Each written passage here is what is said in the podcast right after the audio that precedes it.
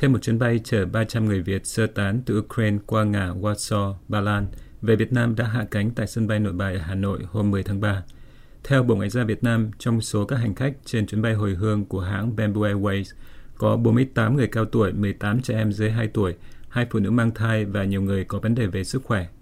Tin cho hay đây là chuyến bay thứ hai chở người Việt sơ tán từ Ukraine sang các nước láng giềng của quốc gia này về nước. Như VOA tiếng Việt đã đưa tin, một chuyến bay của hãng hàng không quốc gia Việt Nam Vietnam Airlines đưa 287 công dân, trong đó có 14 trẻ em dưới 2 tuổi và một số công dân có bệnh nền từ Bucharest, Romania đã hạ cánh xuống sân bay nội bài hôm 8 tháng 3. Theo Bộ Ngoại giao Việt Nam, ba ngày trước khi số người Việt trên được đưa về nước từ Warsaw, Bộ trưởng Ngoại giao Bùi Thanh Sơn đã gặp đại biện Đại sứ quán Việt Nam tại Hà Nội và đề nghị phía Ba Lan hỗ trợ cung cấp nơi tạm trú cho các công dân Việt Nam đang tiếp tục đến Ba Lan từ Ukraine, tạo thuận lợi trong việc thu xếp các chuyến bay. Ông Sơn hôm 7 tháng 3 cũng đề nghị phía Ba Lan xem xét cho phép những người Việt Nam định cư lâu dài tại Ukraine được tiếp tục ở lại Ba Lan cho đến khi điều kiện cho phép quay trở lại Ukraine. Cùng ngày, ông Sơn đã điện đàm với người đồng cấp Romania và bày tỏ lời cảm ơn chính quyền Romania đã giúp người Việt chạy nạn từ Ukraine. Tin từ Bộ Ngoại giao Việt Nam cho biết ông Sơn chân thành cảm ơn chính phủ Romania đã hỗ trợ nhân đạo bố trí nơi ăn ở, chăm sóc y tế cho người Việt và gia đình sơ tán từ Ukraine sang Romania những ngày vừa qua, đồng thời đề nghị tiếp tục hỗ trợ các gia đình Việt Nam từ Ukraine sang Romania trong thời gian tới.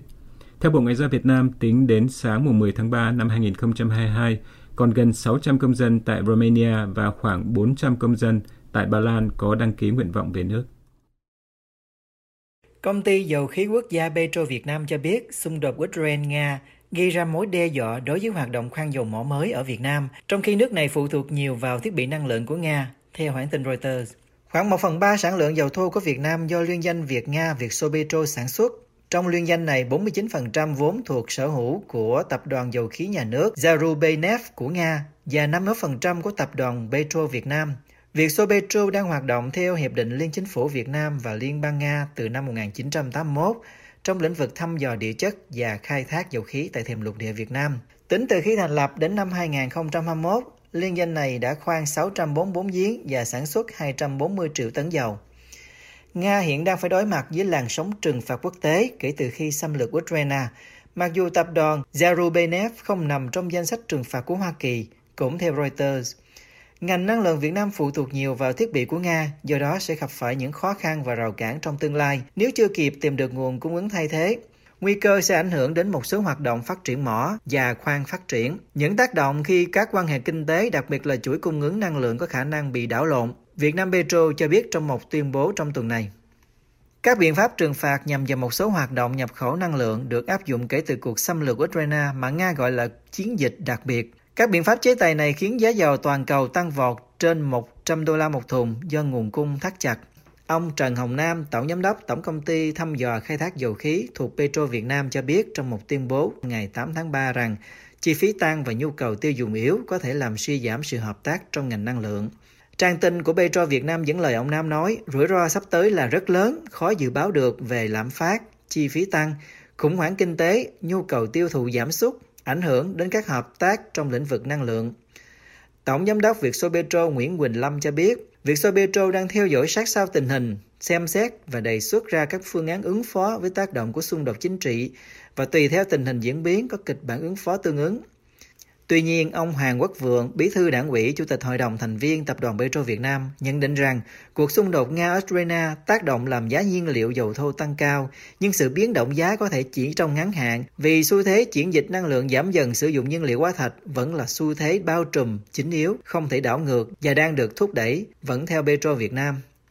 Theo thông tấn xã Nga TASS, liên danh Việt Petro có hiệu lực đến năm 2030 và hiện hai chính phủ Nga Việt Nam đang có kế hoạch gia hạn thỏa thuận này đến năm 2045.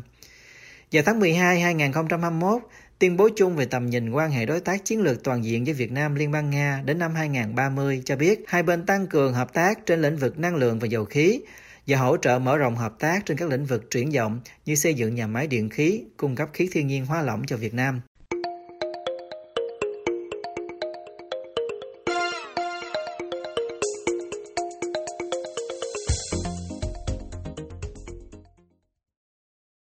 Đại sứ quán Mỹ ở Hà Nội hôm 10 tháng 3 thông báo tạm đóng cửa phòng lãnh sự ở Hà Nội vì dịch COVID-19.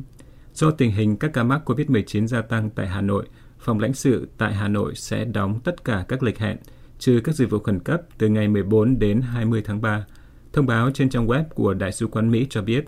cơ quan ngoại giao này cho biết thêm rằng phòng lãnh sự dự kiến sẽ mở lại vào ngày 21 tháng 3 năm 2022, nhưng thời hạn này có thể tiếp tục được kéo dài tùy vào tình hình. Quyết định của Đại sứ quán Mỹ được đưa ra trong lúc Hà Nội ghi nhận nhiều ca nhiễm COVID-19 nhất ở Việt Nam. Theo báo điện tử Chính phủ Việt Nam VGP, tính từ ngày 16 đến 9 tháng 3 đến 16 giờ ngày 10 tháng 3, Hệ thống quốc gia quản lý ca bệnh COVID-19 ghi nhận 160.676 ca nhiễm mới, trong đó 15 ca nhập cảnh và 160.661 ca ghi nhận trong nước. Trong tổng số ca nhiễm này, Hà Nội là địa phương có nhiều ca nhiễm nhất với 30.157 ca. Trước Hoa Kỳ, Đại sứ quán Anh ở Hà Nội cuối tháng trước cũng thông báo đóng cửa trung tâm tiếp nhận thị thực trong bối cảnh các ca nhiễm COVID-19 tăng cao ở thủ đô của Việt Nam. Như VOA tiếng Việt đã đưa tin, chính phủ Hoa Kỳ cuối tháng trước đưa Việt Nam vào danh sách cảnh báo cao nhất và khuyên công dân của mình không nên đi đến Việt Nam. Hôm 28 tháng 2, Trung tâm Kiểm soát và Phòng ngừa Dịch bệnh Hoa Kỳ CDC nâng mức báo động về tình hình dịch bệnh ở Việt Nam lên mức báo động đỏ cấp độ 4, rất cao.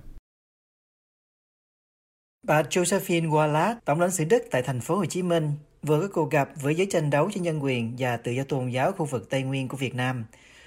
Cuộc gặp giữa bà Wallace và đại diện giới tranh đấu và gia đình diễn ra vào tối ngày 9 tháng 3 tại thành phố Buôn Ma Thuột, tỉnh Đắk Lắk. Ngoài ra, hôm 10 tháng 3, nhà ngoại giao Đức cũng đến thăm gia đình của một tù nhân lương tâm và một mục sư tranh đấu cho tự do tôn giáo Việt Nam, theo các nhà hoạt động. Nhà hoạt động Võ Ngọc Lục, người tham gia các cuộc gặp này, nói dưới VOA cũng có quan tâm. Trong cái buổi gặp thì uh, ngoài hai vị mục sư thì có đại diện của hai gia đình ờ, uh, nhận lương tâm. À, hai gia đình tù nhận lương tâm thì họ cũng có quan tâm đến cái tình hình mà uh, giam giữ uh, của của bên uh, hệ thống trại giam và họ cũng tìm hiểu là thử là có được uh, gia đình có được thăm gặp hay không và điều kiện thăm điều kiện uh, để được thăm gặp và có có khó khăn trở ngại gì hay là là vấn đề sức khỏe của tù nhân lương tâm Hôm 10 tháng 3, bà Quỳnh Thị Kim Nga, vợ của tù nhân Ngô Văn Dũng, chia sẻ với VOA về cuộc gặp với nhà ngoại giao Đức. Ngày hôm qua là được tin là cô đó lên Buôn Ma Thuột thì anh em mới hẹn nhau là với lại mời cổ mời đi ăn tối thì ờ, cổ mới hỏi một số việc là hỏi thăm anh Dũng rồi vậy đó dạ mới lại ờ, ờ, ba của Thục Vi Huỳnh Thục Vi tối qua gặp á với yeah. Dạ. lại gặp mấy mục sư mấy mục sư ở bên bên bên tôn giáo họ cũng trình bày việc của họ nữa thường hôm qua cũng có trình bày với cổ yeah. về dạ. việc của anh Dũng á yeah dạ à, thiệt tình thì vui mà mình cảm thấy mình cũng vinh hạnh nữa. Mình cũng vinh hạnh là được uh, những người đó. Vì là mình ở một cái nơi uh, vùng sâu vùng xa mà.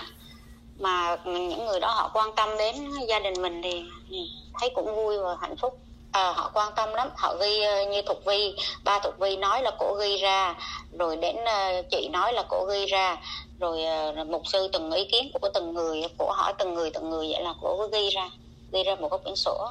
Các nhà hoạt động và gia đình cho biết chính quyền địa phương không ngăn cản hay phá rối cuộc gặp vào chiều ngày 9 tháng 3, cũng như không cản trở chuyến thăm của nhà ngoại giao Đức đến tư gia của ông bà Ngô Văn Dũng và mục sư Phạm Ngọc Thạch thuộc Hội Thánh Tinh Lành Mennonite Việt Nam vào tối ngày 10 tháng 3. Tuy nhiên, giới hoạt động cho biết các cuộc gặp có sự giám sát từ xa của những người lạ mặt mà họ cho là thuộc lực lượng an ninh của chính quyền.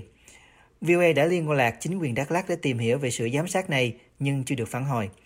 Mục sư Phạm Ngọc Thạch từng bị chính quyền Việt Nam giam cầm sách nhiễu, ngăn cấm đi lại và tịch thu hộ chiếu theo báo cáo nhân quyền và báo cáo tự do tôn giáo của Bộ Ngoại giao Hoa Kỳ năm 2016. Nhà báo tự do Ngô Văn Dũng đang thụ án tù 5 năm sau khi bị chính quyền bắt giam cùng với các thành viên của nhóm hiến pháp vào tháng 9 2018 với cáo buộc phá rối an ninh theo điều 118 Bộ luật hình sự do tham gia và tổ chức các cuộc biểu tình ở thành phố Hồ Chí Minh. Nhà hoạt động Huỳnh Thục Vi bị chính quyền thị xã Buôn Hồ, tỉnh Đắk Lắk bắt giam vào ngày đầu tháng 12 2021 để thi hành án tù đã tuyên vào năm 2018 về tội xúc phạm quốc kỳ. Khi ấy bà bị tuyên 2 năm 9 tháng tù, nhưng được tạm hoãn thi hành án vì đang có thai và nuôi con nhỏ dưới 36 tháng tuổi. Cũng như các quốc gia phương Tây khác, chính phủ và giới lập pháp Đức quan tâm đến tình hình vi phạm nhân quyền Việt Nam, cho rằng các vụ bắt giữ tùy tiện những người biểu tình ôn hòa và các nhà báo là một điều trái ngược trực tiếp với luật nhân quyền quốc tế, Trong khi đó chính quyền Việt Nam cho rằng họ luôn đảm bảo quyền con người và chỉ bắt giam xét xử những ai vi phạm pháp luật.